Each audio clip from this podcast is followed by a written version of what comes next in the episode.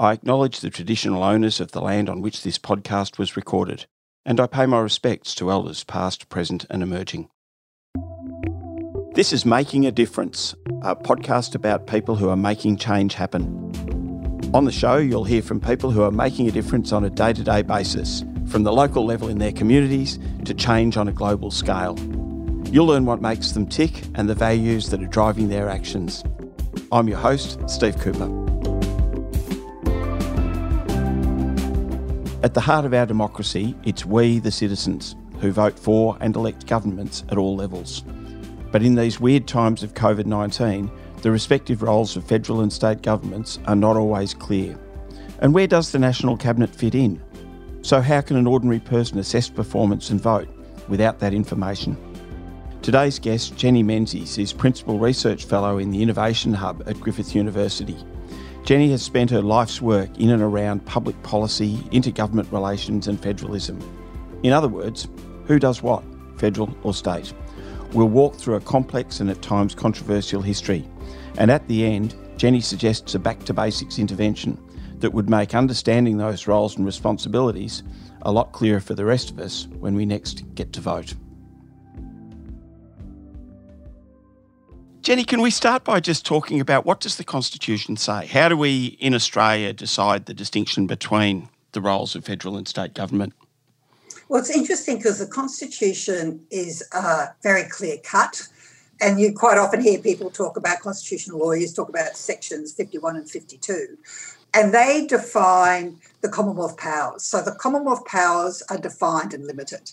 So they're restricted to things like external affairs, defence, currency, post offices, lighthouses, and then all the other powers then sit with the states and territories. And that, that is because it was the states and territories that formed the Federation.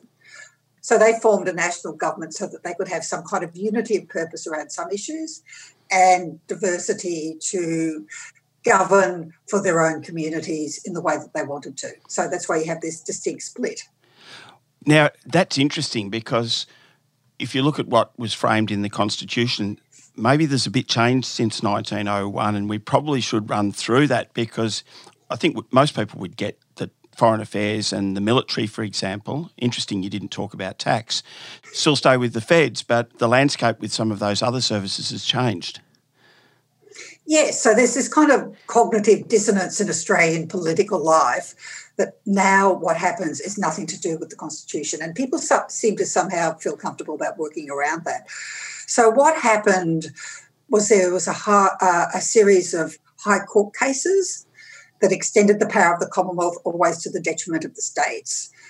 And the states had income taxing power until the Second World War. And as part of the war effort, they handed that over to, to the Commonwealth with the understanding they would get it back. They never got it back. So these, so so you, you're now in a situation where through kind of some weird legislative things, the Commonwealth can use its its corporations power or its external affairs power to override the states in some things. And, and what's also happened since about the 1970s is the Commonwealth has started started buying into areas that were 100% the states. So with the Whitlam government, you see things about environmental concerns.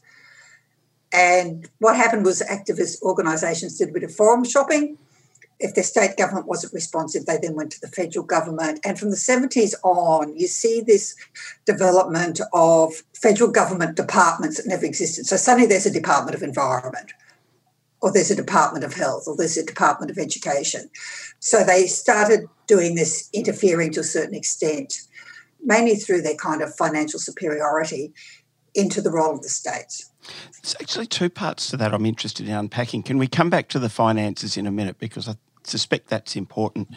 Are you saying, say, with the environment, for example, that subject to lobbying, the feds would, and both sides of politics presumably, make legislation and then off we all go to the High Court to decide whether the federal le- legislation is superior to state legislation and therefore the feds get power? Is that kind of how it works? That's what happened. So it happened twice uh, under the Hawke and then uh, the Whitlam and then the Hawke government. So the first one was the Tasmanian dams legislation that then went to the High Court, and the High Court upheld the Commonwealth's right to interfere with that. And the second one was the uh, World Heritage listing of the wet tropics in northern North Queensland under the Hawke government, where again they overrode the state government to stop all the timber usage of that and to list it as a World Heritage thing. And again, the High Court upheld that.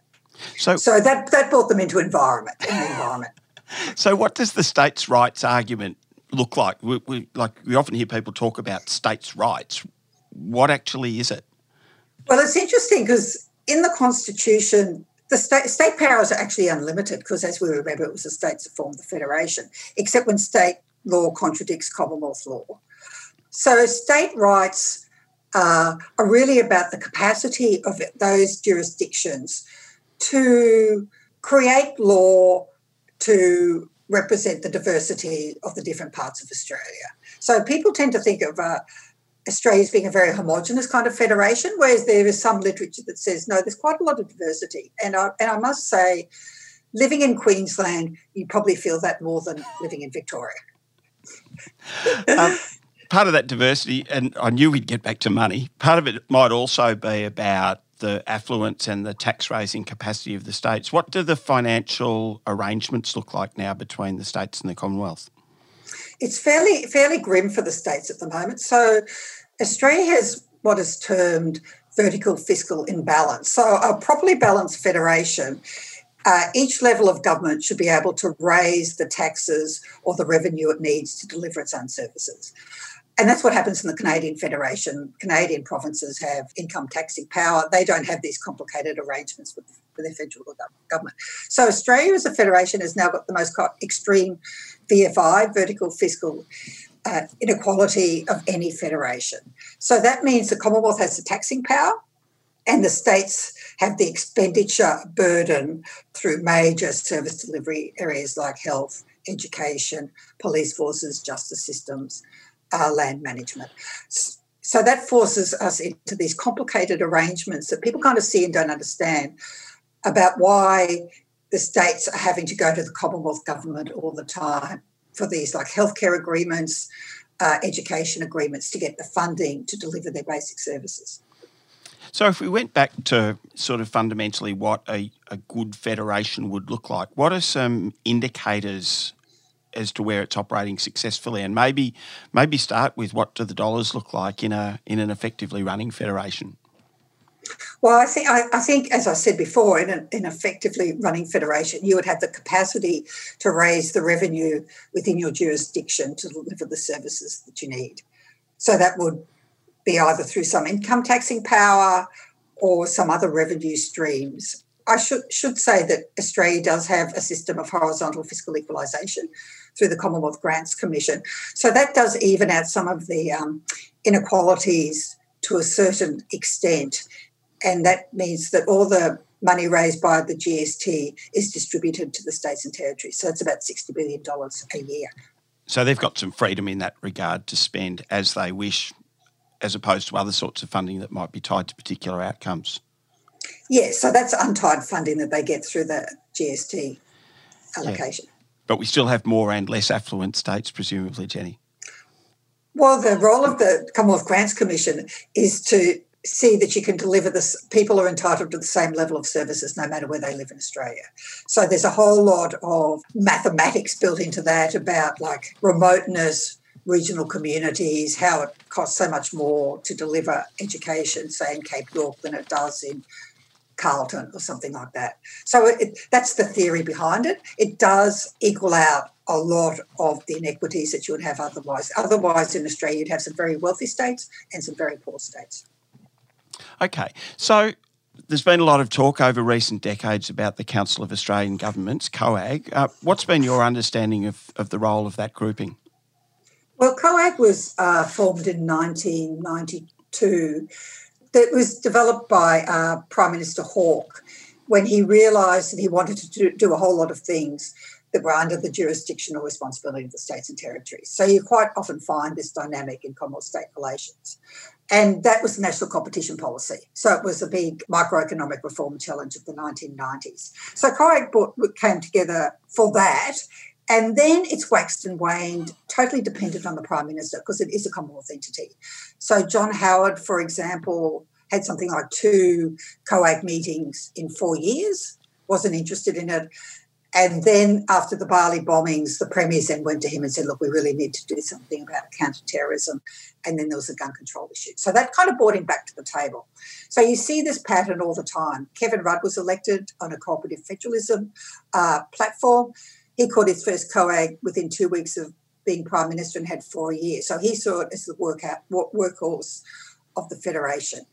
Since then, it's gone back to about two meetings a year, which was the uh, mode that Scott Morrison was in until the COVID uh, crisis. You know, it, it, it has a kind of wide agenda. Things go up through the bureaucracy, end up on the COAG agenda. They float around for a long time. People are, it's been criticised as quite an opaque process.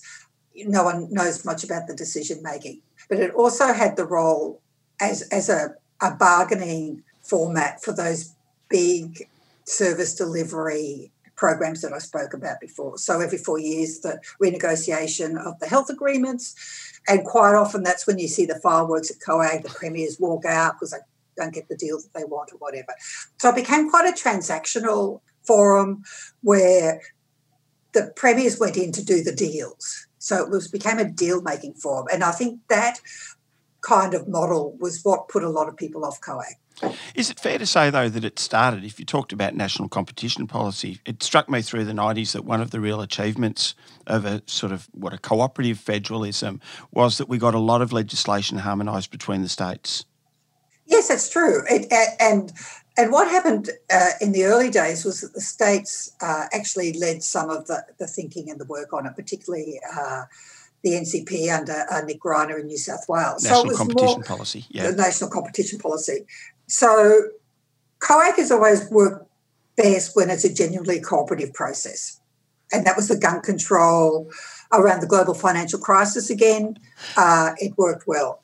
So, but what happens is well, my theory is that prime ministers don't think about intergovernmental relations until they're prime minister. And the tendency for Commonwealth thinking is to be coercive. So instead of a cooperative federalism, you have a coercive one because the Commonwealth has the money. So they say, we want the states to do this. Uh, they don't consult properly. It's just given to the states as a done deal. The states then kind of fight back and tell them why it's not going to work, but the Commonwealth holds the purse strings. So that's the dynamic we've seen for about the past 20 years. On both sides of politics, Jenny?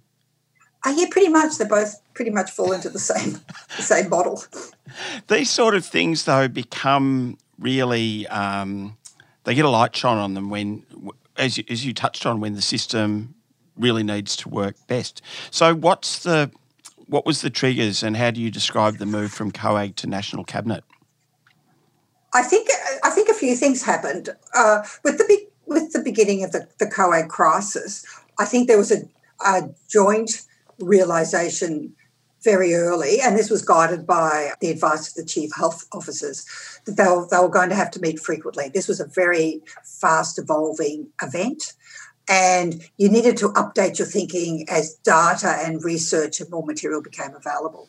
So I think that that was one of the first things that happened. And then what I thought was the kind of conceptual leap for the Prime Minister was he realised through this there had to be a respect for jurisdictional capability uh, within the Federation.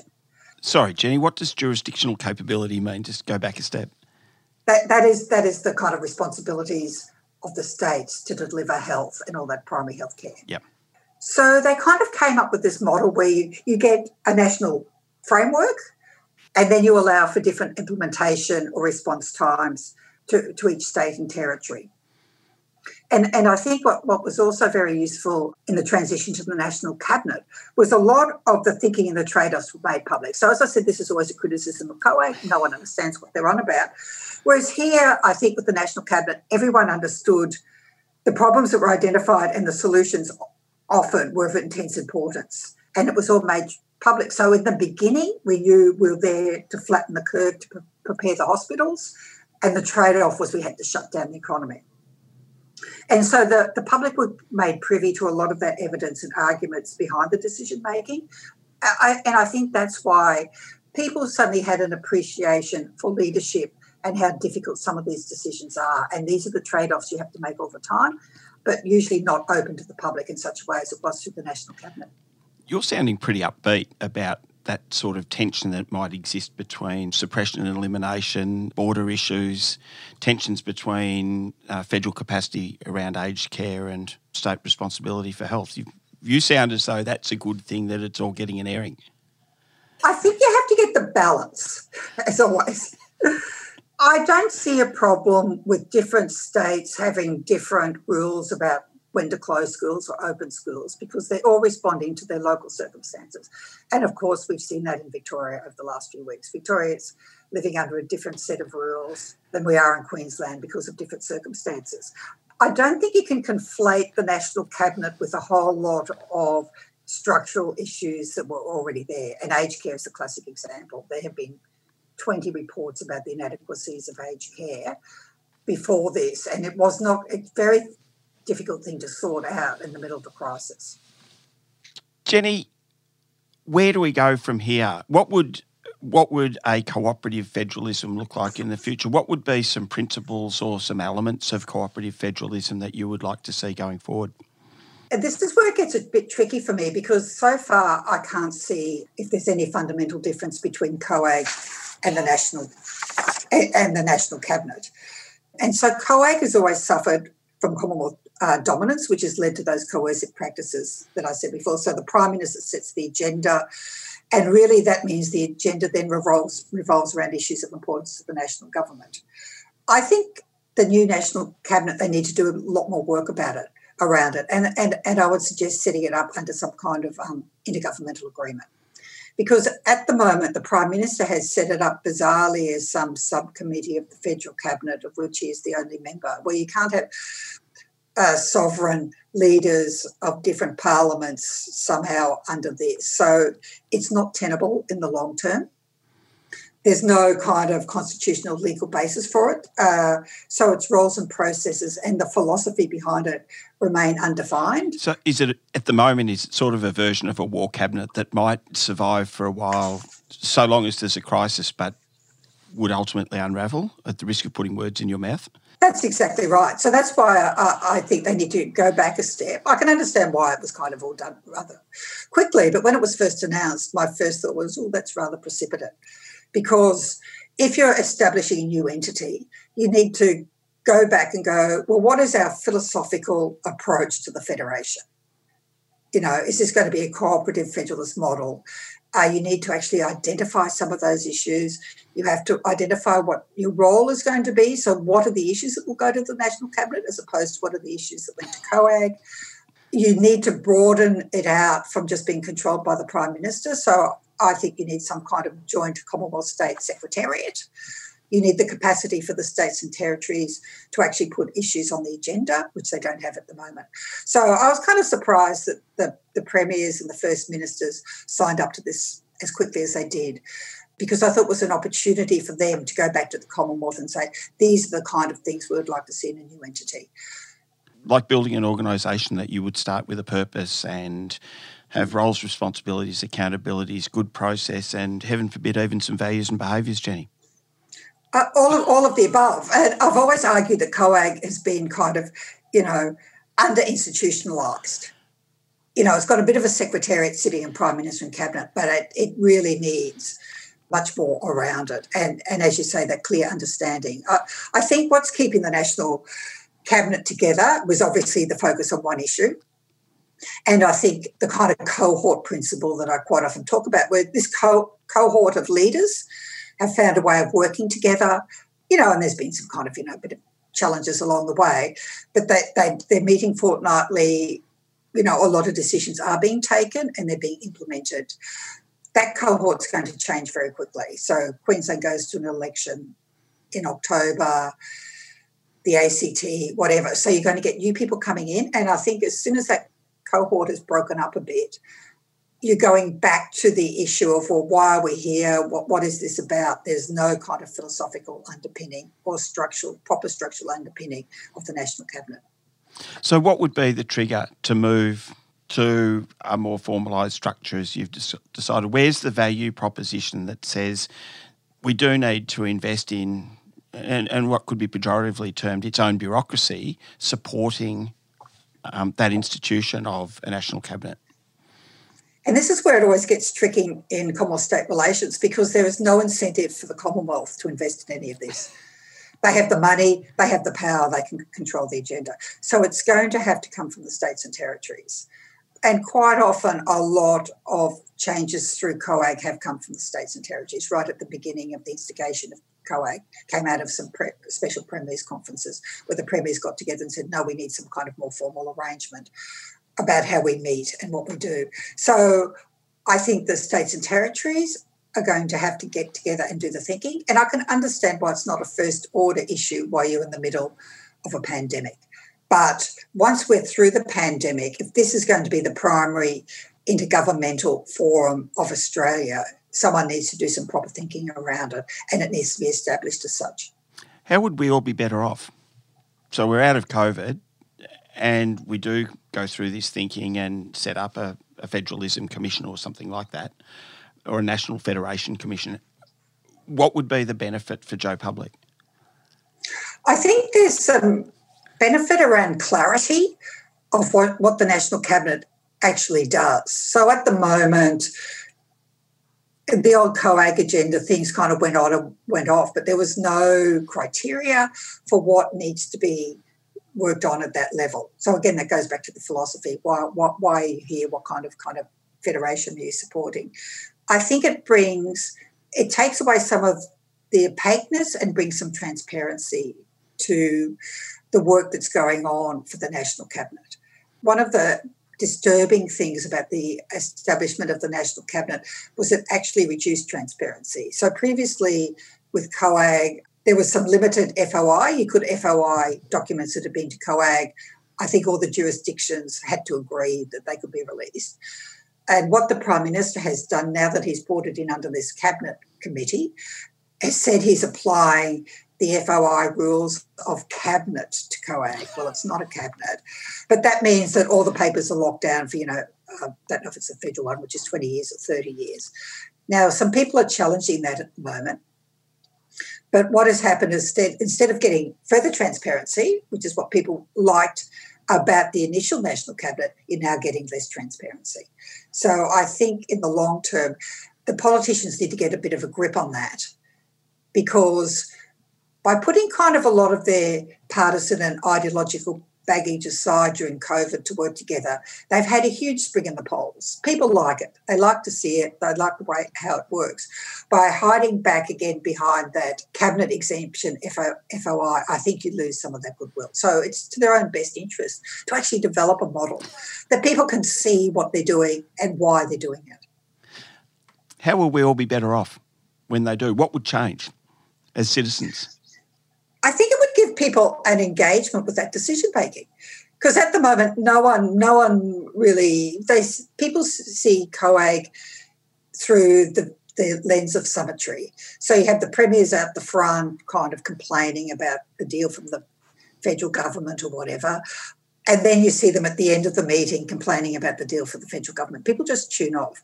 The thing about the National Cabinet is to a certain extent, it transitioned from that bargaining model to a problem solving model.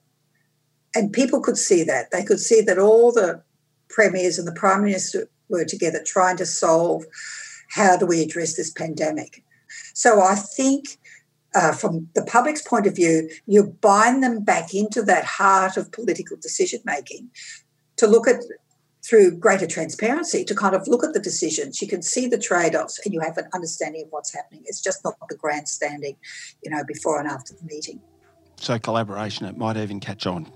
Oh, you never know. Jenny Menzies, terrific to chat this morning. Thank you so much.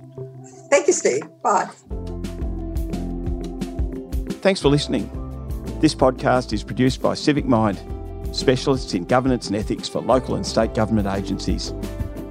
To find out more, head to the website civicmind.com.au. And so you don't miss an episode, make sure you subscribe to Making a Difference in your favourite podcast app. And if you like the episode, please leave me a five star review. It really helps other people to find the show. I'm your host, Steve Cooper, and I'll speak to you next time.